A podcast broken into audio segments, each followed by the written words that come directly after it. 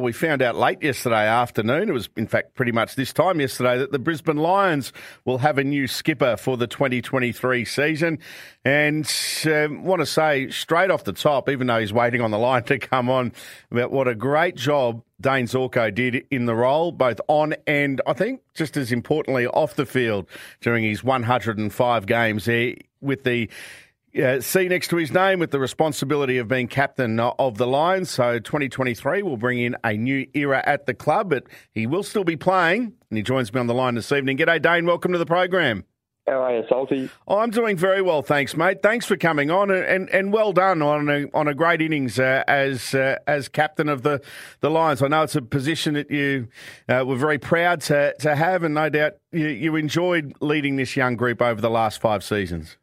Yeah, thanks, Salty. Yeah, you're absolutely right. It was obviously an absolute blast to, um, I guess, and challenging to lead a club that was, you know, really struggling um, halfway through the season. Uh, I think in 2018 when I took over the job, uh, we didn't have any wins on the board. We might have had one, and um, we finished that year off strongly, and then we were able to turn it around really quickly. And um, to to help um, lead the charge in that department is uh, something I'm extremely proud of. But I guess now it's it's a time for someone else to take over. Um, we're in a really strong position as a football club, and we've got a great crop of leaders coming through. Um, and I'm ready to jump behind the next captain to be. Yeah, I'll ask you about who you think it, that might be because boy, there's a, a fair list of candidates uh, there. When, when, when you've seen the growth of the team in the last the last number of seasons, uh, it's been terrific. I know that the the frustration has been there in a way to not being able to take it to that ultimate step, but now the foundations uh, have been placed have been pretty strong for the not just this upcoming season, but for the, the years to come. Yeah, that's exactly right. I think one thing we set out to do when Fags took over, um, we wanted to build long, sustained success, and um, it's taken us a few years, and we've had a lot of disappointments along the way. Uh, we've gotten close um, to reaching that grand final, and having the opportunity to play for that premiership on a number of occasions. Um, the last four seasons, we've been able to play finals, and um, we're really starting to to cement ourselves. Uh, you know, in that top half of the ladder, which is something that we set out and it was a goal of ours to set out to do um, right from when Fags first took over. So we're slowly doing that. Um, we've added in some fantastic players along the way. We've built another um, strong preseason with our players. We've got some great recruits that I'm sure we'll touch on, and um, I guess now it's it's exciting times ahead for the football club. Um, we've got a brand new facility out at Brighton Homes Arena.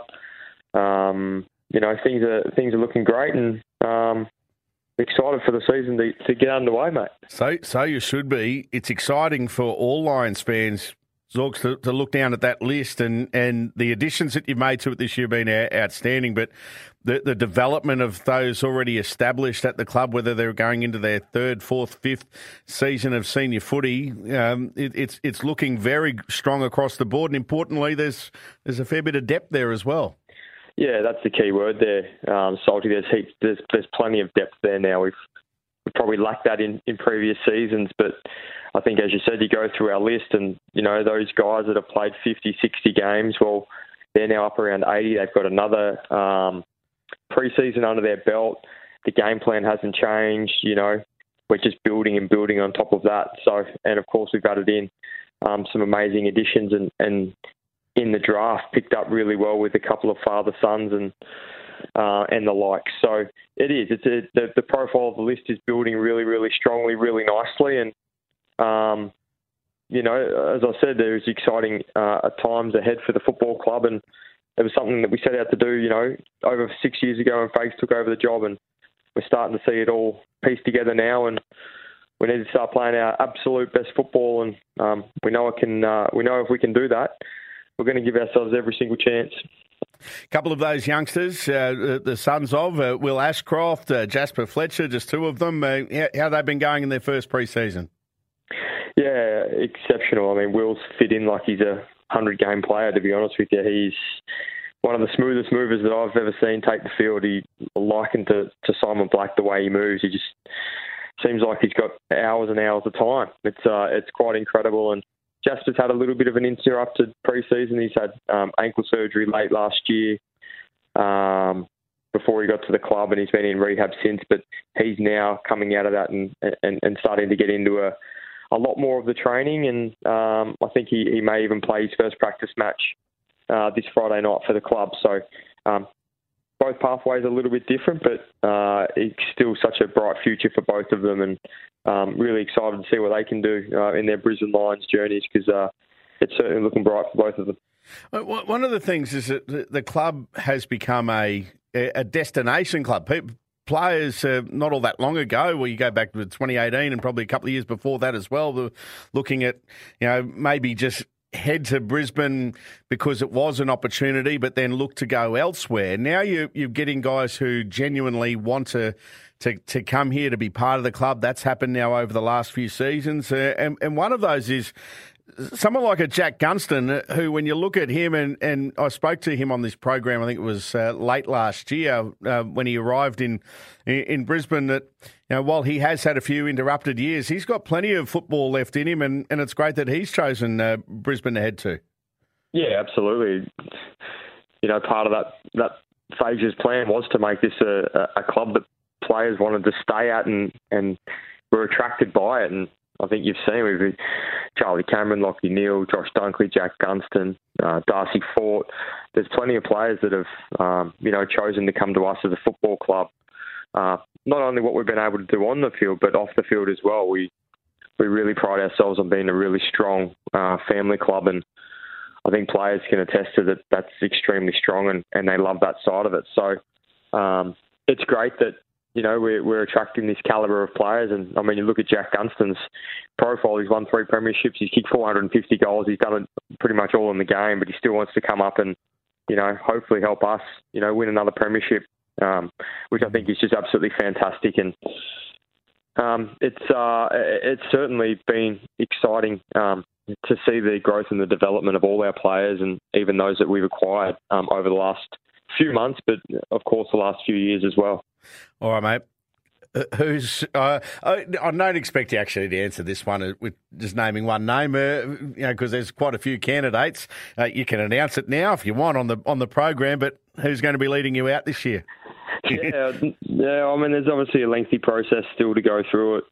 Um, we're yet to pick our leadership group, so we'll get that done this week, and then uh, hopefully um, from that we'll have our, our, our candidates, which you know, clearly leading the pack out. Vice captain Harris Andrews have to be, you know, uh, right up there. Obviously, Neale is getting spoken about a lot, and and uh, Hugh McCluggage is the other one that, although probably um, may seem a little bit raw to most, uh, has actually had an incredible preseason and has matured so much, and he does so many great things and the right things. It's um, you know, he's certainly putting his hand up as well. So there's three fantastic candidates there that I think it, the positions will certainly go to those three, um, whichever way and whatever route we choose to go down. Um, I know the club's going to be in great hands, and partly the reason of me stepping down was to make sure that I can help and guide whoever it may be in their new role and give them as much guidance and um, help them out and, and be a sounding board for them for however long I continue to play, whether that be the end of this year or next or however long. Um, mm. Help them feel comfortable in the role and help them out as much as possible. Jeez, mate, there's you, you, the three names you mentioned there before, uh, and and have your guidance there along with some other experienced players uh, as well. They're going to be uh, in good hands. Uh, this has got nothing to do with any of the, the names you mentioned. Are you, are you a fan of of just having that, that one captain? Have your leadership group, yes, but just have that that one leader? Uh, I think ideally um, that would be the path to go down. You know, if it was my decision, I think it's great that a person can, um, you know, do it his own way if that makes sense. Yes. Um, certainly, you know, if you've got co-captains, you sort of may feel like you're treading on someone else's toes here and there and uh, and whatnot. But um, you know, certainly that'll be a, an option for us. There's no doubt about that. I think everything's on the table at the moment. Um, but yeah, I, I like the one captain style. I think everyone has a everyone has a clear direction of who to go to or what they need, or you know, so forth. Um, so yeah, that's I think that's the, the path we'll go down, but I obviously can't be 100% sure. No, of course. Um, less meetings for you now. Does that mean the golf handicap goes down, or? Oh, you'd like to think so, wouldn't you? Oh, crikey. Yeah, fingers crossed again. Uh, yeah, that's what, you know, handing over these roles and responsibilities, it frees up time for family and stuff like that and, and having a, a young family and and that will certainly allow me to spend more time with them, but most importantly, get my body right and get yes. myself back to playing some um, hopefully good interrupt, uninterrupted injury-free football, which is which is the main goal, and uh, another one of those reasons as to why I've uh, stepped down to, stepped down as well. Mate, I, I, probably should have gone with the family angle ahead of golf. there, I'm, I'm talking to you, not Daniel Rich. Both is important. Both is important. yes, exactly. But I played with Dan late last year. Uh, boy, he can hit the ball a mile. Is he the best golfer at the club? He's certainly up there. Uh, Jaxon Prior is having something to say about that at the moment. His handicap has absolutely skyrocketed in.